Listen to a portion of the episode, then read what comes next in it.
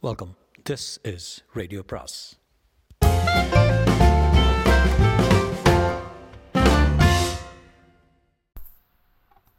பொன்னியின் செல்வன் அத்தியாயம் இருபது இரு பெண் புலிகள்.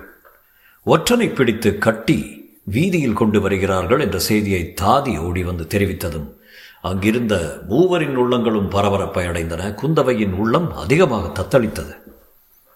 தேவி நாம் போய் இந்த கெட்டிக்கார ஒற்றன் முகம் எப்படி இருக்கிறது என்று பார்க்கலாமா?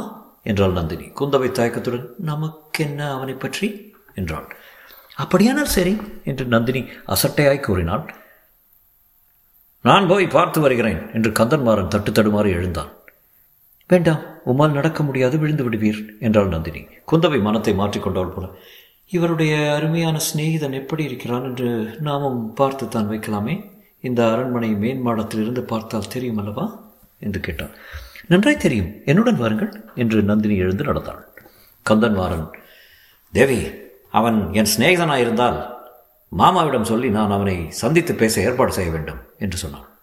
அவன் உமது சிநேகிதன் தானா என்று எங்களுக்கு எப்படி தெரியும்? என்றாள் நந்தினி. அப்படியானால் நானும் வந்தே தீருவேன் என்று கந்தன்மாறன் தட்டு தடுமாறி நடந்தான். மூவரும் அரண்மனை மேன்மாடத்தின் முன்முகப்புக்கு சென்றார்கள். சற்று தூரத்தில் ஏழு எட்டு குதிரைகள் வந்து கொண்டிருந்தன. அவற்றின் மீது வேல் பிடித்த வீரர்கள் வந்து கொண்டிருந்தார்கள். குதிரைகளுக்கு மத்தியில் ஒரு மனிதன் நடந்து வந்தான். அவன் கைகளை முதுகுடன் சேர்த்து கயிற்றினால் கட்டியிருந்தது. அந்த கயிற்றின் இரு முனைகளை இரு பக்கத்திலும் வந்த குதிரை வீரர்கள் பிடித்து கொண்டிருந்தார்கள். வீரர்களுக்கு சற்று தூரத்தில் வேடிக்கை பார்க்கும் கும்பல் வந்து கொண்டிருந்தது. அரண்மனை மாடத்திலிருந்து பார்த்தவர்களுக்கு குதிரைகளுக்கு நடுவில் நடந்து வந்த மனிதனின் முகம் முதலில் தெரியவில்லை. ஊர்வலம் அருகில் வரும் வரையில் அந்த அரண்மனை மேன்மாடத்தில் மௌனம் குடிகொண்டிருந்தது.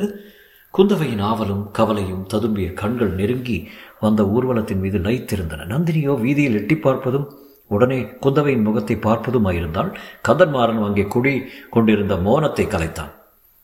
இல்லை இவன் வந்தியத்தேவன் இல்லை என்றான். குந்தவையின் முகம் மலர்ந்தது.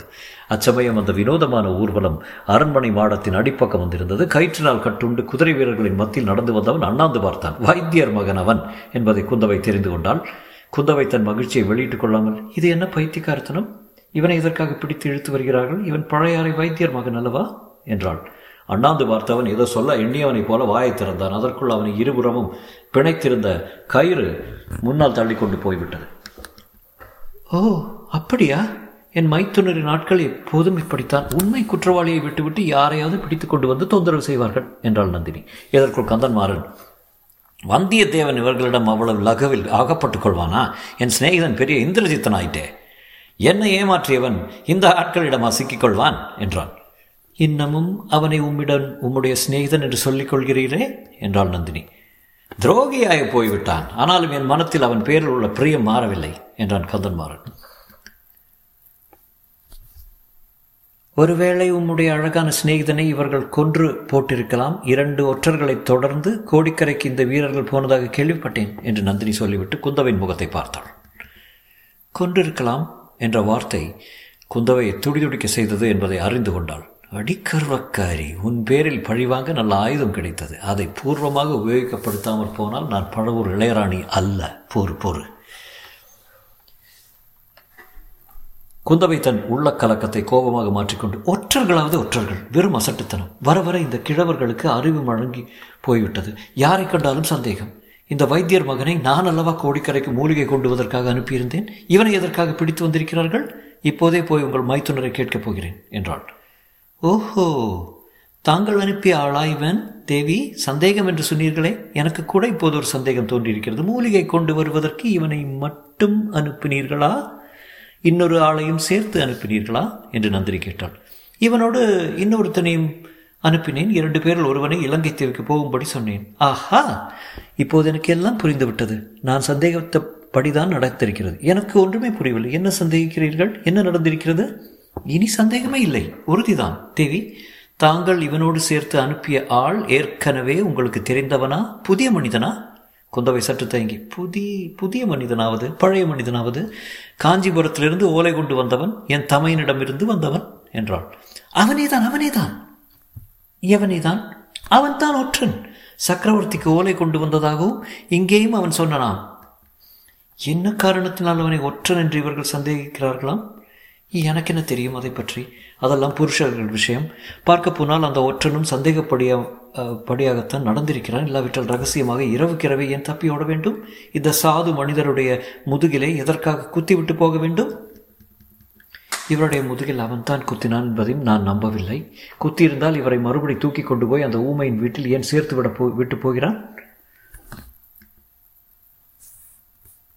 கூட இருந்து பார்ப்பது போல சொல்கிறீர்களே தேவி. என்னமோ அந்த ஒற்றன் பேரில் உங்களுக்கு அவ்வளவு பரிவு தோன்றியிருக்கிறது. அவனிடம் ஏதோ மாய சக்தி இருக்க வேண்டும். இவர் கூட அவனை இன்னும் தம் சிநேகிதன் என்று சொல்லிக் கொள்கிறார்கள் அல்லவா? எப்படியானால் என்ன? போன உயிர் திரும்பி வரப்போவதில்லை. அவனை இந்த வீரர்கள் கொன்றிருந்தால் குந்தவின் முகத்தில் வியர்வை துளித்தது கண்கள் சிவந்தன தொண்டை அடைத்தது நெஞ்சு படபடவென்று அடித்துக் கொண்டது. அப்படி நடந்திராது. ஒரு நாள் நடந்திராது என்று தனக்குள்ளே சொல்லிக்கொண்டாள் இவர் சொல்லுகிறபடி அந்த ஒற்றன் அவ்வளவு கெட்டிக்காரனாய் இருந்தாள் என்றான். ஆம் இளவரசி வந்தியத்தேவன் இந்த ஆட்களிடம் ஒரு நாளும் அகப்பட்டுக் கொண்டிருக்க மாட்டான் என்றான் கந்தமாறன். இப்போது அகப்பட்டிராவிட்டால் இன்னொரு நாள் அகப்பட்டுக் கொள்கிறான் என்றாள் நந்தினி. குந்தவை பற்களை கடித்துக்கொண்டு நாளை நடக்கப் போவது யாருக்கு தெரியும்? என்றாள்.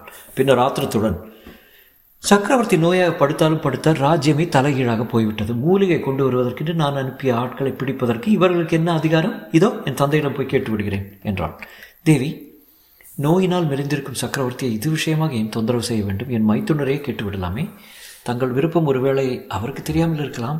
தெரிவித்தால் அதன்படி நடந்து கொள்கிறார். இந்த சோழ ராஜ்யத்தில் இளையபிராட்டியின் விருப்பத்துக்கு மாறாக நடக்க யார் துணிவார்கள்?